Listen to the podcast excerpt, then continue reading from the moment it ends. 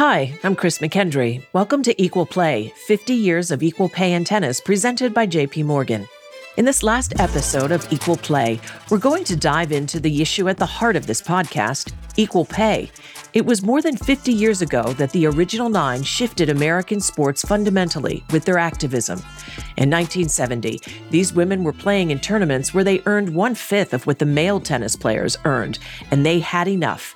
Rackets down, they quit the tournament and worked together, creating their own circuit, which eventually became the WTA that advocated for equal pay.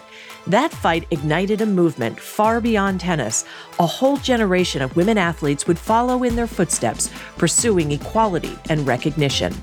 One of them is Rebecca Lobo. Born in 1973, just nine months after the passing of Title IX, Rebecca started her basketball career as an NCAA champion for UConn, where her unbeaten team won the 1995 national title. She went on to become one of the first players in the WNBA, where to this day, a battle for fair pay and proper accommodations is still being waged. How to advocate for fair pay is so important for young women everywhere and extends beyond the world of athletics. For the last part of this episode, we'll be joined by the head of JP Morgan's Initiative for Women on the Move, Sam Saperstein. As a leading executive, Sam and her team focus on entrepreneurship, career skills, leadership, and financial literacy. She'll give us tips on how to navigate your finances and push for equal pay in the workplace. And we'll also discuss what needs to shift on a societal level for us to achieve gender parity. As we celebrate 50 years of equal pay at the U.S. Open, we'll hear from these two, who continue the work of the original nine by advocating for equal pay. And we'll learn how much more work we have to do. Let's get into it.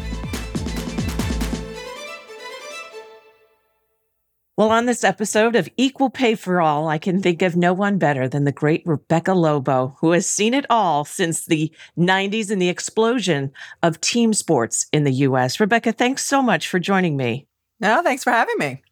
We've been talking about tennis and 50 years of equal pay at this year's US Open, the anniversary. It's also a big anniversary in October, 50 years since the arrival of Rebecca Lobo on this earth.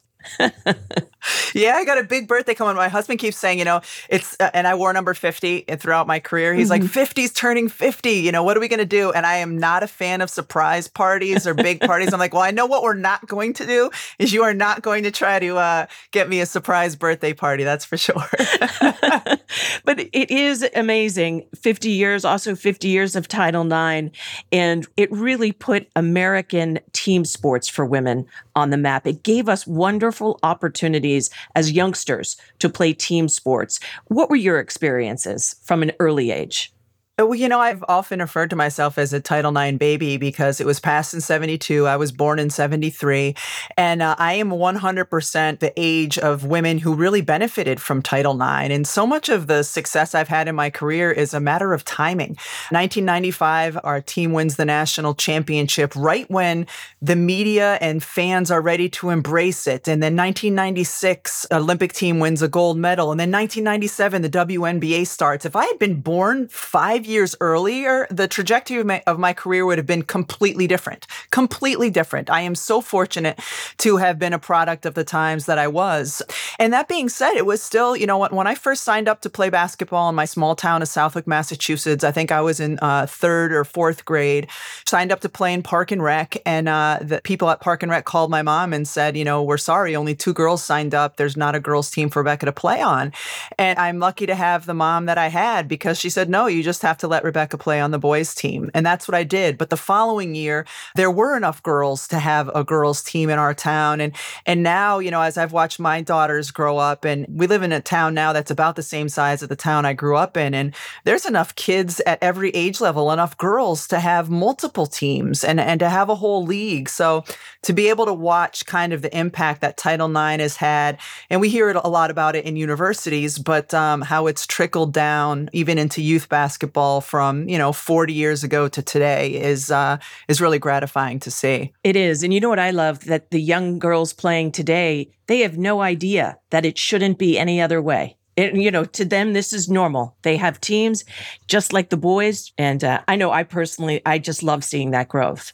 It's a totally different world. And, and I've seen it a little bit through the eyes of my kids. Uh, my oldest daughter, who is now 18, I'm about to start her sophomore year in college. But when she was about five years old, I was traveling. It was March Madness. I'm on the road covering women's basketball. And, and of course, because of my job, I watch a lot of women's basketball. It was on the television a lot in our house. And so I'm traveling, and my husband's home and uh, has UConn men on playing an NCAA tournament game. And my five year old daughter walks in the room, looks up, and said, Are those boys playing basketball? And my husband said yes. And she said, Oh, I didn't know boys played basketball too. It's a different world. They've grown up just in a different world. And um, how great for them. Yeah. If the UConn men have a good year, they're good like the women. I mean, you, you, are part of a dynasty. Actually, you started this dynasty. Gosh, were you a darn good ball player? I mean, that team in 95, you, you, guys won every game by double digits. You took the tournament title, and it was just such, it was the start of something so magical. You know, a dynasty is so important in popularity of sports. It was the first time that a team had gone undefeated since 1986. There was a, a different kind of media climate that was ready to embrace this women's team at UConn. Our location certainly was helpful, you know, in the backyard of ESPN. We had a beat writer from the New York Times covering all of our games. And it was a team that it, I think was easy to like and easy to fall in love with because, um, you know, it wasn't a perennial power yet. Back in 1995, this is a team that had been to the Final Four once before as a Cinderella in 1991. You know, so we were a group of women who really, really enjoyed being around one another. I think you could see that on the court. We loved playing basketball. You could see that. And when we were embraced in a huge way, and it's interesting because it kind of started in Connecticut, our games were, were carried on CPTV, the local public television. So everyone had access to it. If you didn't have cable TV, it, it didn't matter. If you had a television, and, and in those days, if the TV had an antenna, even you could watch our games. And so everyone had access to it. And it felt like at the time everyone in the state was watching it and following it. And then winning the, the championship just brought the whole frenzy to another level along the lines of, of a dynamic leader and a, and a personable leader and someone who never shied away from the cameras, much like Billie Jean King. And that is important. You had Geno Auriemma. How critical was his role of championing your team, never leaving for a men's basketball program, and continuing to just produce champion after champion. Uh, incredibly important. I mean, he is such a charismatic personality. He never is a boring interview. Not only being the best coach in the history of the women's game, winning 11 championships, and somebody who certainly changed my life. Uh, he, he is an incredible coach. All of the women he has coached over the years, all of the young girls he has inspired because of the teams that he has coached. And, uh, you know, women's basketball certainly um, owes him, uh, you know, an incredible debt of gratitude would take us internally uh, inside the program. So here you have your teams winning titles after titles, generating great interest, generating a lot of revenue. How were you treated as far as facilities compared to the men's game? Once I got there, incredibly well, incredibly well. Mm-hmm. They had just opened Gampel Pavilion, which is where the team still plays. Uh, maybe two years before I got there, the women played all their games there, just uh, like the men did. Our athletic director Lew Perkins um, was a champion of, of women. I felt like we were absolutely treated on an equal level uh, with the men. They may have chartered every uh, to every one of their away games. We didn't charter until maybe once or twice my senior year, and then to the national championship. That, of course, changed the following season. But the way that the teams were treated, and I have to give the uh, athletic department and the administration a, a ton of credit for that. And I'm sure it was because of women who came before me fighting for those things, or or from Chris Dailey and Geno Auriemma, the coaches uh, who are still there, and associate head coach Chris Dailey fighting for those things. But the women's program certainly is standard bearer there now. Granted, uh, you know the men are just coming off their national championship, but the women have 11 of them and have had a sustained level of success like we've never seen in women's college basketball. Yeah, it's it's absolutely the gold standard for women's team sports on a collegiate level, without question. UConn, you had a great rivalry with Tennessee. Yes. And as we know in tennis, especially in women's tennis, Chrissie Martina, greatest rivalry in sports. Having a rival also is exciting for the fans and attracts a lot of interest. Yeah, without question. And my senior year in 1995 was the first time UConn and Tennessee had ever played one another in women's basketball. And so when we matched up in the regular season, it was a one versus two matchup on Martin Luther King Day. ESPN was covering the game. It was really a big deal for women's basketball. And then for those two teams, and of course, Tennessee was the standard bearer. They were the uh, Goliath of that day, you know, multiple national championships. They had Pat Summitt, the greatest coach in the history of the game to that point. And then for our two teams to match up again that year for the national championship. Then the following year, UConn and Tennessee met in an overtime game in the national semifinal. And you had the foil of the personality that Coach Auriemma is, and then the, the different personality that Pat Summitt is. Uh, and they would go back and forth without question. The rivalry of those two programs helped elevate the game of women's basketball in a big, big way. Then you get to the NBA and take me to the early days. I mean, some of the listeners probably don't realize how new still, even in this day, the WNBA is in comparison to the NFL, Major League Baseball, NBA, NHL. It's only 27 years old as we speak. You were there in the very beginning. So you come from UConn, where you know everything is the best it can be for women athletes and you get to the WNBA what were those early days like in the transition I think because all of us at that time had grown up without women's professional basketball, there had been leagues that had started, but nothing that had succeeded, yes. nothing that had had any longevity. I think all of us more than any other feeling, we're grateful. We were grateful that we had an opportunity to play in this country because for years women had been going overseas. There were leagues in Italy and Japan and Spain, and, and that's where the women would go. They would leave their family, leave their loved ones, and go play overseas. And so I think everyone was just grateful that we had this league.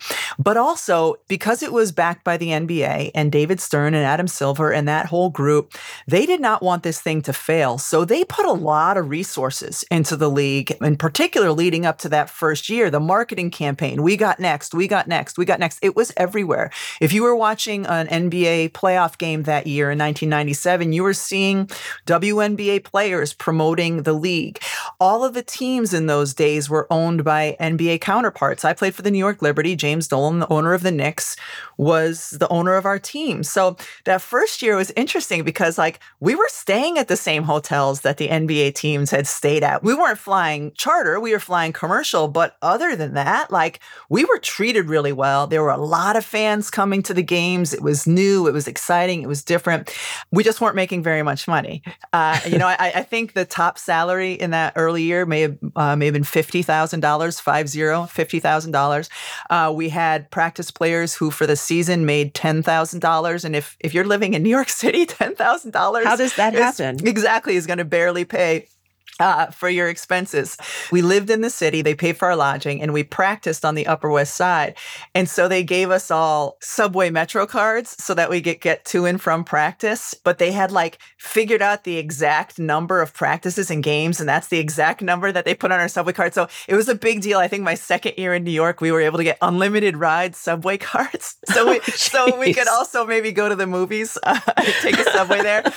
But honestly, in those days, nobody was thinking like, man, the guys get this and we only get this. You know, it was all a, a feeling just of gratitude. It was we we have this opportunity. And and that's where we've seen kind of the shift over the course of the 25 years is all right, yeah, we're still grateful, but we now demand more. And and we've seen as the league has continued to grow in particular over the course of the last few years, the women getting more and more of um, of sort of the pie.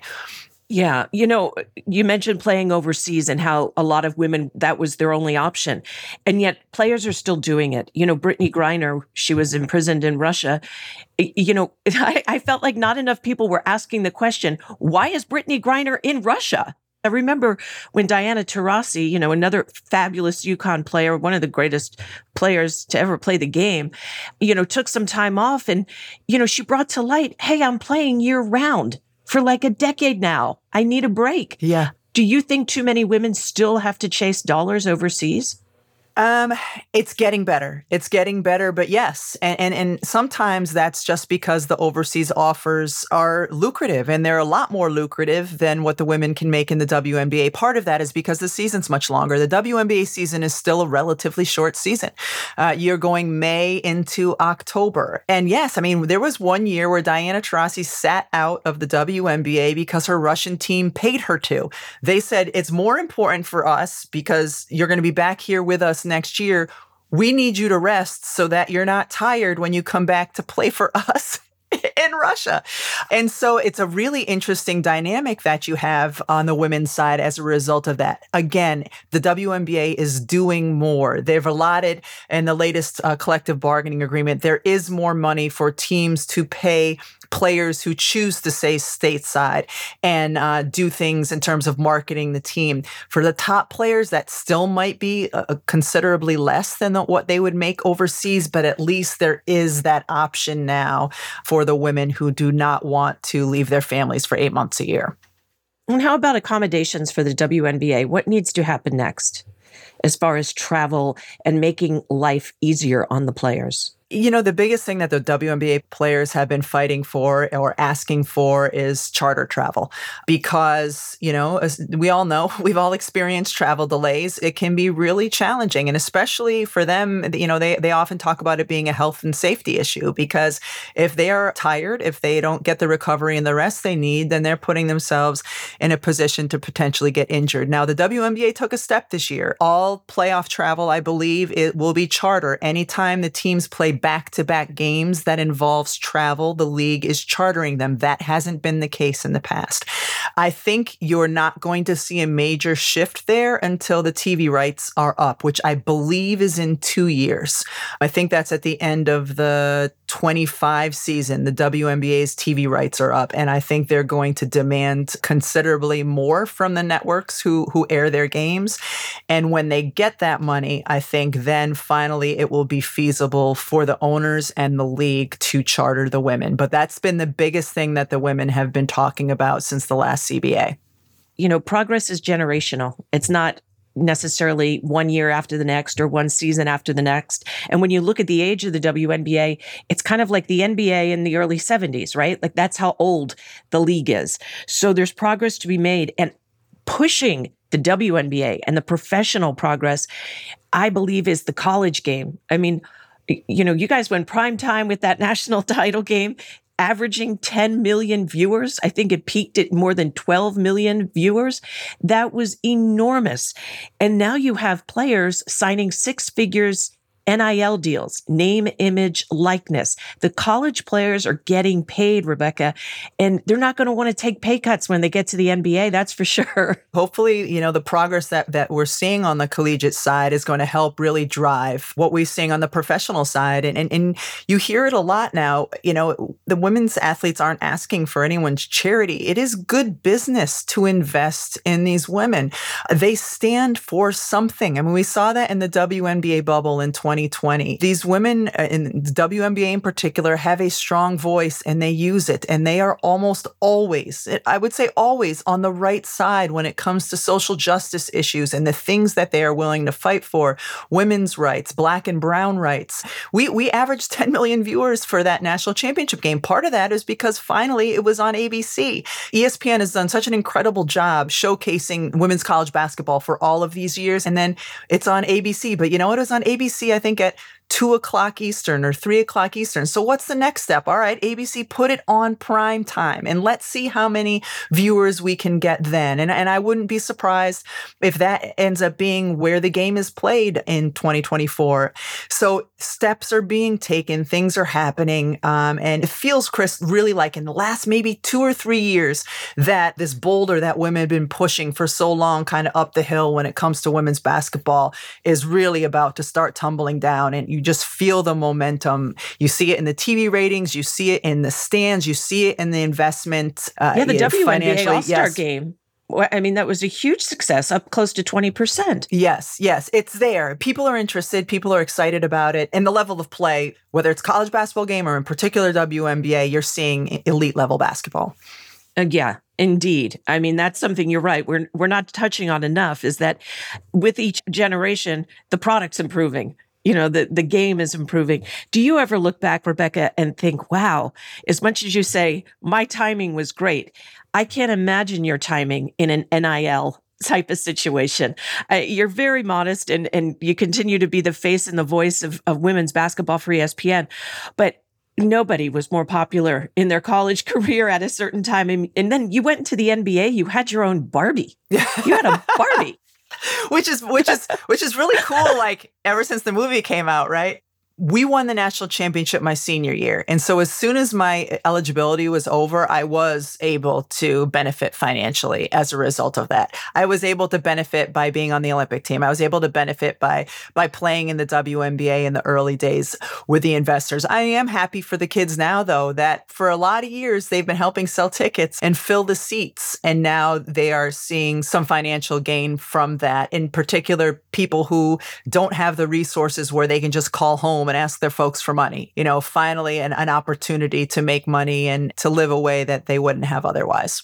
Yeah, I love that they have that opportunity to be a professional athlete for a profession, as opposed to you know, like you're saying, you're getting paid ten to twenty thousand dollars. Okay, maybe you can swing that for a couple of years, and then you have to go get a real job. Right. Well, being a professional athlete is a real job. And it's nice to see young women getting the opportunity to do that. Yes, 100%. The difference is um, because of the way things are in the NBA and WNBA right now, and I'm, and I'm not trying to compare because there's a lot of different levels of money going into each of those, is that it is a job now for players, but it's not going to be the only job you ever have. You know, most likely, if your career is five to seven years, even if you invest well, you're going to have to have something else um, once you are done playing in the WNBA. And so I, th- I think uh, that's one of the reasons I, th- I still think it's a really good thing that players cannot leave school early. The way the, the WNBA and the CBA is set up, most of these women are still getting their degrees because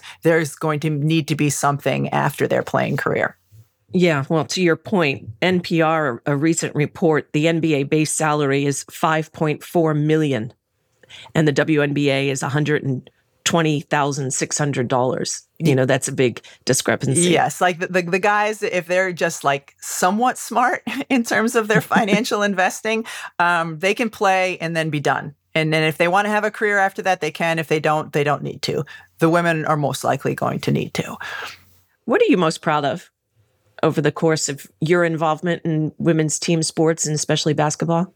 I think it's back to what, what I talked about seeing my kids and the opportunities that they have. Little girls who go to Dick's to buy a, a basketball jersey can find their local WNBA team's jersey being sold. Um, the, it's it's a different climate, and and not just for little girls, but for little boys too. I, I used to say this when I was playing, like it was super gratifying, of course, to see a little girl come up and and ask for my autograph wearing my jersey, but it was just as gratifying to see the little boy wearing my jersey asking for my autograph because I was like, all right, so does this mean when he's at recess and they're choosing teams, like, does he think differently about the girl over there and, and when he's going to select her? That kind of a thing.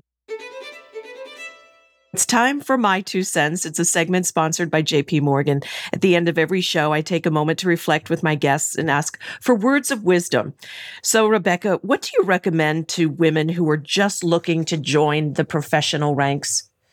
I think in everything that I've ever done in life, the thing that's benefited me more than anything is be a good teammate. Be a good teammate. You know, work as hard as you can, of course. Uh, stand your ground when you need to, of course. Always bring something to the table, of course. Be a good teammate because no matter what it is, whether it was I was on an actual sporting team or now working in broadcasting, I want to work with other people who are good teammates. And question two if you could go back or just look back, is there anything you would have done differently? Especially in the early years of my professional career. Like when you're an athlete, everything is sort of a singular focus on doing everything you can to perform at your absolute best, to go out there and win games, to be at your best when you're uh, when you're on the practice floor. I would have taken a little more time to appreciate everything that was happening.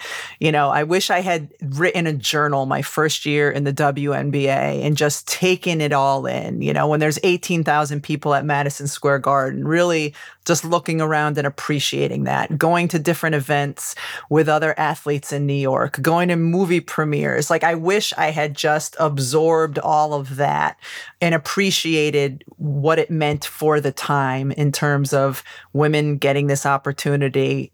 Rebecca Lobo, you're terrific. Thank you so much. Thank you. That was my conversation with basketball icon and broadcaster Rebecca Lobo. Next, we'll hear from Sam Saperstein, a leading executive who's developed strategies on how to advocate for fair pay in the workplace. Sam Saperstein, head of JP Morgan's Initiative for Women on the Move. Sam, thanks for joining me on these very important conversations about uh, equal pay. And then what I hope we can also discuss is Great. When you have equal pay, do you know what to do with it? Financial mm. literacy is another very important topic. So thanks for the time. Oh, thank you, Chris. Great to be here with you. Why don't you tell me a bit about JP Morgan's initiative, Women on the Move? Sure.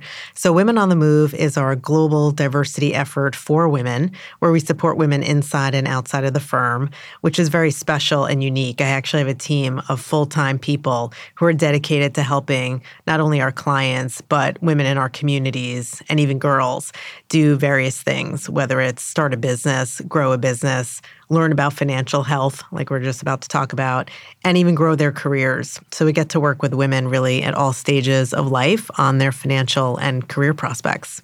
You helped launch this in 2018. At that time, Sam, what did you see was missing and and you know that you said we need to address this in particular?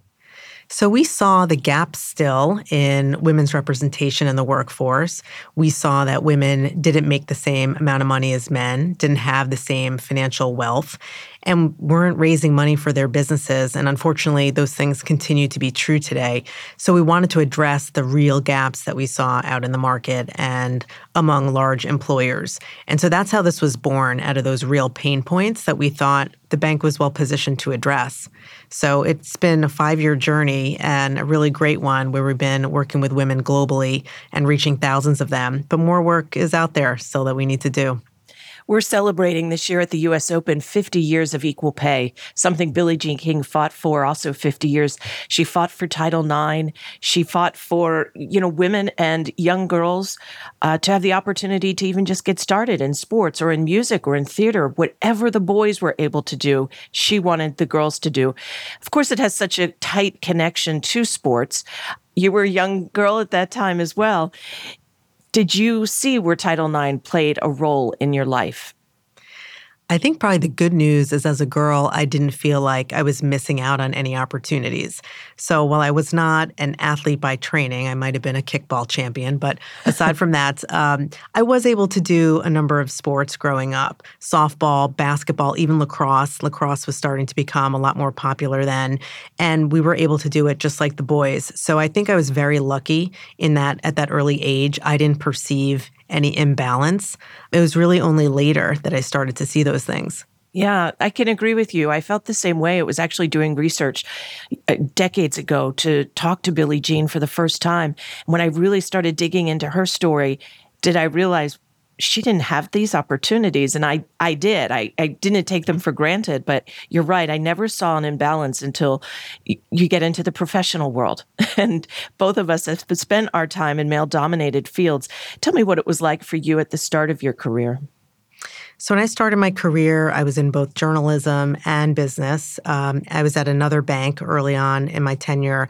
And probably it was at that bank where I started to really perceive the differences with men and women in the workforce. First of all, there just weren't very many women. So, if there was a class of fellow analysts that I was joining, there was probably 20 out of 100 or so. And you really saw the difference as you continued on. There were not many senior women at all. And so, when you looked up and you tried to find those mentors or people who were going to help you and take you under their wing, there just weren't many women doing that. But even the men weren't really doing that for the women.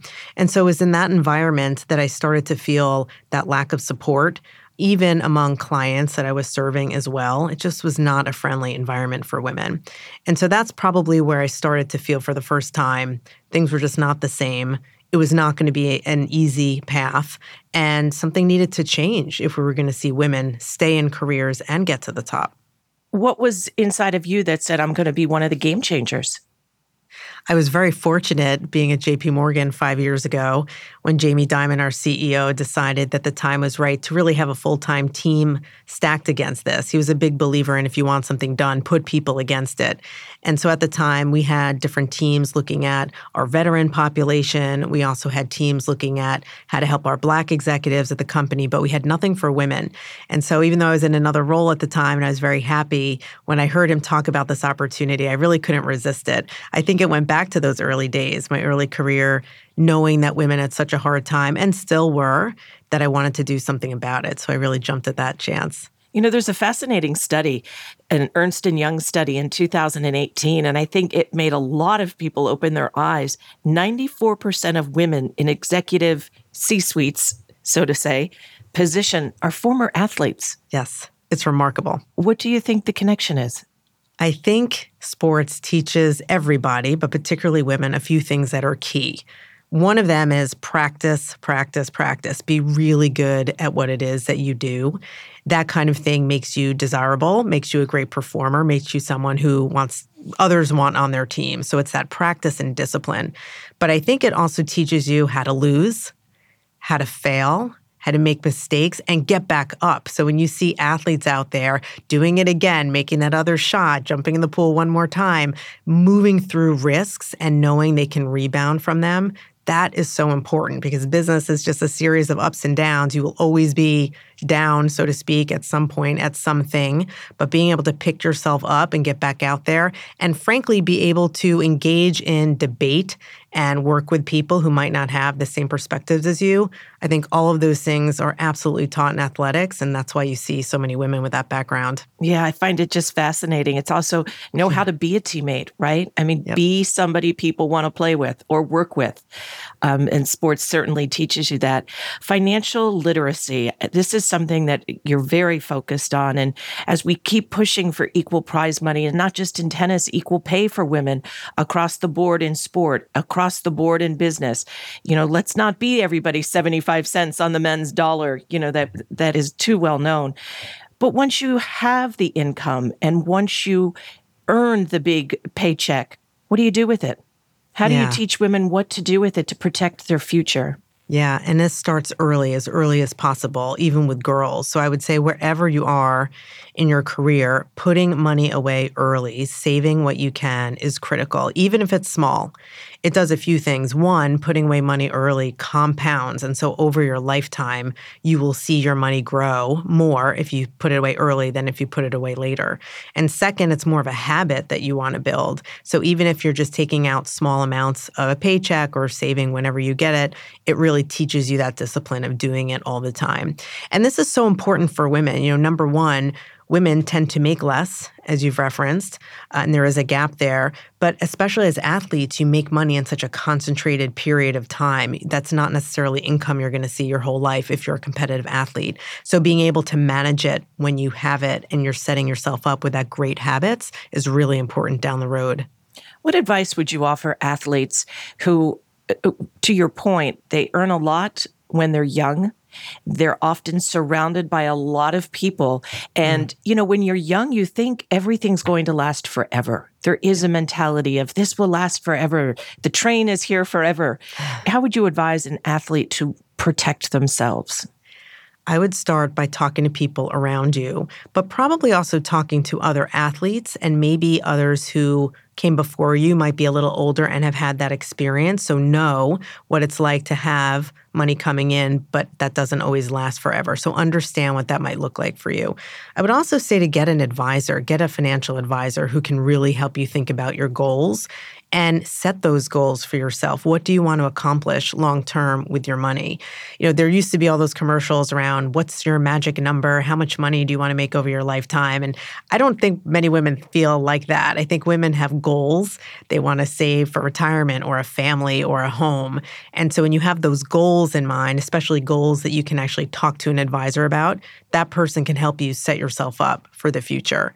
And again, I would set aside some money to play with, have a great time with, but also know what you're doing with the rest of it to save for the future. What advice do you have for women? We're talking to, you know, women across the board. The WNBA right now is fighting not so much for equal pay with the men, but fair pay for their product and travel expenses and accommodations and and such things. What advice do you have for women pursuing these sorts of situations in their workplace? I think women have to start by knowing they have to ask. If you don't ask, you don't get. And we do actually teach women negotiations as part of managing their career and managing their compensation. So if you look at some of the research, many women do not ask or negotiate their salary when they come into a job, and many men do. So I'd say, first and foremost, when you're going in and taking a new role, negotiate that salary and ask for more than you necessarily expect to get, but actually go for more because you will never get more if you don't ask. And don't take that first offer because not many men do. That's first of it. Second, as you're going through your career, it's great to have data points as to how much people like you make. You can talk to friends. A lot of people will talk to their peers these days. They never used to, but many more women are talking to their peers about what they make. But talk to your male peers as well as your female peers because the men might be making more and you do not want to have a data set that's only from women.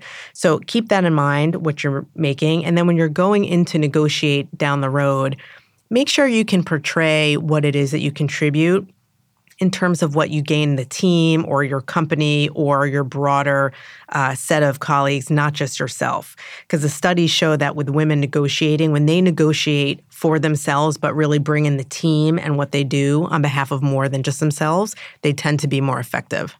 Hmm, interesting. What needs to change on a societal level that you've observed uh, for women to be on an equal footing with men? In all the years I've been doing this now and what I've observed and talking to people, I really think it comes down to two things. One is bias the bias in the workplace, bias against women, and what leadership looks like, and the fact that men tend to gravitate toward other men when it comes to leaders. And the second is caregiving, that women still have such a disproportionate share of caregiving responsibilities at home, whether that's children or parents or just the household. And without those two things being improved upon, I don't see how we move forward. We have to actually address those two things. They're very different. And men have a big role to play in both areas men at work, certainly on the professional front, but men at home personally. And so I think those are the two things we have to keep working on. You know, to that point, Stacey Allaster, who runs the US Open, a very, very powerful woman in sport. And she's really honest about when she ran the, uh, the WTA as CEO, she burnt out. You know, she burnt out. And part of that was you know, family and the kids were at home and she's traveling and it was just so nonstop. But that's part of leadership. You know, when you when you reach the higher positions, the demand on your time. So what are some of your advice for women who, you know, put the pay aside, are now going into leadership roles. Mm, yes. So I think that's the time you have to reassess what it is that you can handle both at work and home. I think at work, when you're taking those new leadership roles, you have to make sure you have the support around you. And that could be from the boss who gave you that promotion or new job. Ask that person, how will you be supported? Are you going to be coached by them or somebody else going forward? Or maybe there's somewhere you can delegate some of your work to. Hopefully, you have a big team or some team around you that can take that burden off. You can't keep doing it all as a leader and as you take more and more responsibilities you have to give things up and not do the things you were doing in the past. And i would say the same is true at home. You can't do everything at home. So hopefully there's a spouse a partner your family. You know childcare is very expensive if you have children so trying to get that right is not easy. But i think anything you can take off your plate at home you should do that it's time for my two cents. And this is a segment sponsored by JP Morgan. At the end of every show, we take a moment to reflect words of wisdom. And you've already offered us so many, Sam, so I'm not sure where we begin. But what would you recommend to women who are just joining the professional ranks? So, I would tell women to do a few things. One is, especially early on in your career, build a network. Find the people who are going to be important to you. It will be foundational for you to do a good job to really be a top performer, to make sure you're doing your job well in terms of the nuts and bolts. But I think you also have to start thinking about who are going to be those sponsors for you, those mentors for you in the workforce who are going to really pull you through. The people are going to matter more than your skills over the long term. So think about the people that you want to meet. I think if I look back on some of my earlier years, the one thing I wish I did more of is create those early relationships and keep them and stay in touch with people and and have them uh, throughout my lifetime. So I would say that. The second thing is just know you're not alone. So many other women are with you also struggling but also making a difference and making progress. So while it feels like maybe our progress has stalled or there are not enough women at the top. There's armies and legions of women coming out of colleges, coming into the workforce. You are surrounded by more people now. And so I hope you can find some of those friends and colleagues who can get you through. Well, you're such a pro. You answered the second question in the first question. So it was what would you do differently? And as you said, it was relationships early in your career. So let me yeah. throw in a bonus. What role do you believe women athletes can play? I mean, we we look back on 50 years ago what Billie Jean and the women's professional tour in fighting for equal prize money and the role models. These women are role models. And now because of Title IX and because of the US supporting young women team sports offer. You know, it's no longer just the individual, but team sports are really setting the tone worldwide. What can these professional athletes continue to do for women who look up to them? How can they impact women who are just starting in their careers or wondering if they keep going after they've had that first baby?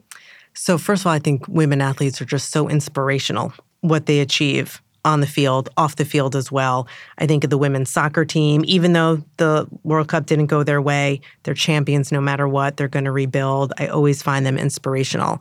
I find some of the athletes today, Naomi Osaka, Simone Biles, talking about mental health and the need to take care of themselves first and foremost, incredibly inspirational. I hope that convinces a lot of younger women out there it's okay to do that and take those breaks. And I also look back at rivalries out there in women's sports, and I love them because because they show women can compete and still be friends. So I think of Chris Evert and Martina Navratilova and what they've done with a lifelong friendship, which is amazing. I think of the Williams sisters competing with each other through so much love and bonds. So all of those things just keep me going. And I just, I can't wait to see more women on the scene in so many different sports. That's great. Sam, thank you so much. Thank you so much, Chris. Great to be with you. Thanks so much once again to Rebecca Lobo and Sam Saperstein for joining us on the podcast. And thank you for listening to Equal Play 50 Years of Equal Pay in Tennis, presented by JP Morgan. Equal Play 50 Years of Equal Pay in Tennis is presented by JP Morgan. It's a production of Neon Hum Media and the United States Tennis Association and is hosted by me, Chris McKendry. The series producers are Mia Warren and Rob Dozier, executive producers Shara Morris and Matt Guerra. Production management help from Samantha Allison and Taylor Sniffen. Our theme song was composed by Asha Ivanovich. Sam Baer is our engineer. Special thanks to Tara Bell and Rashina Warren.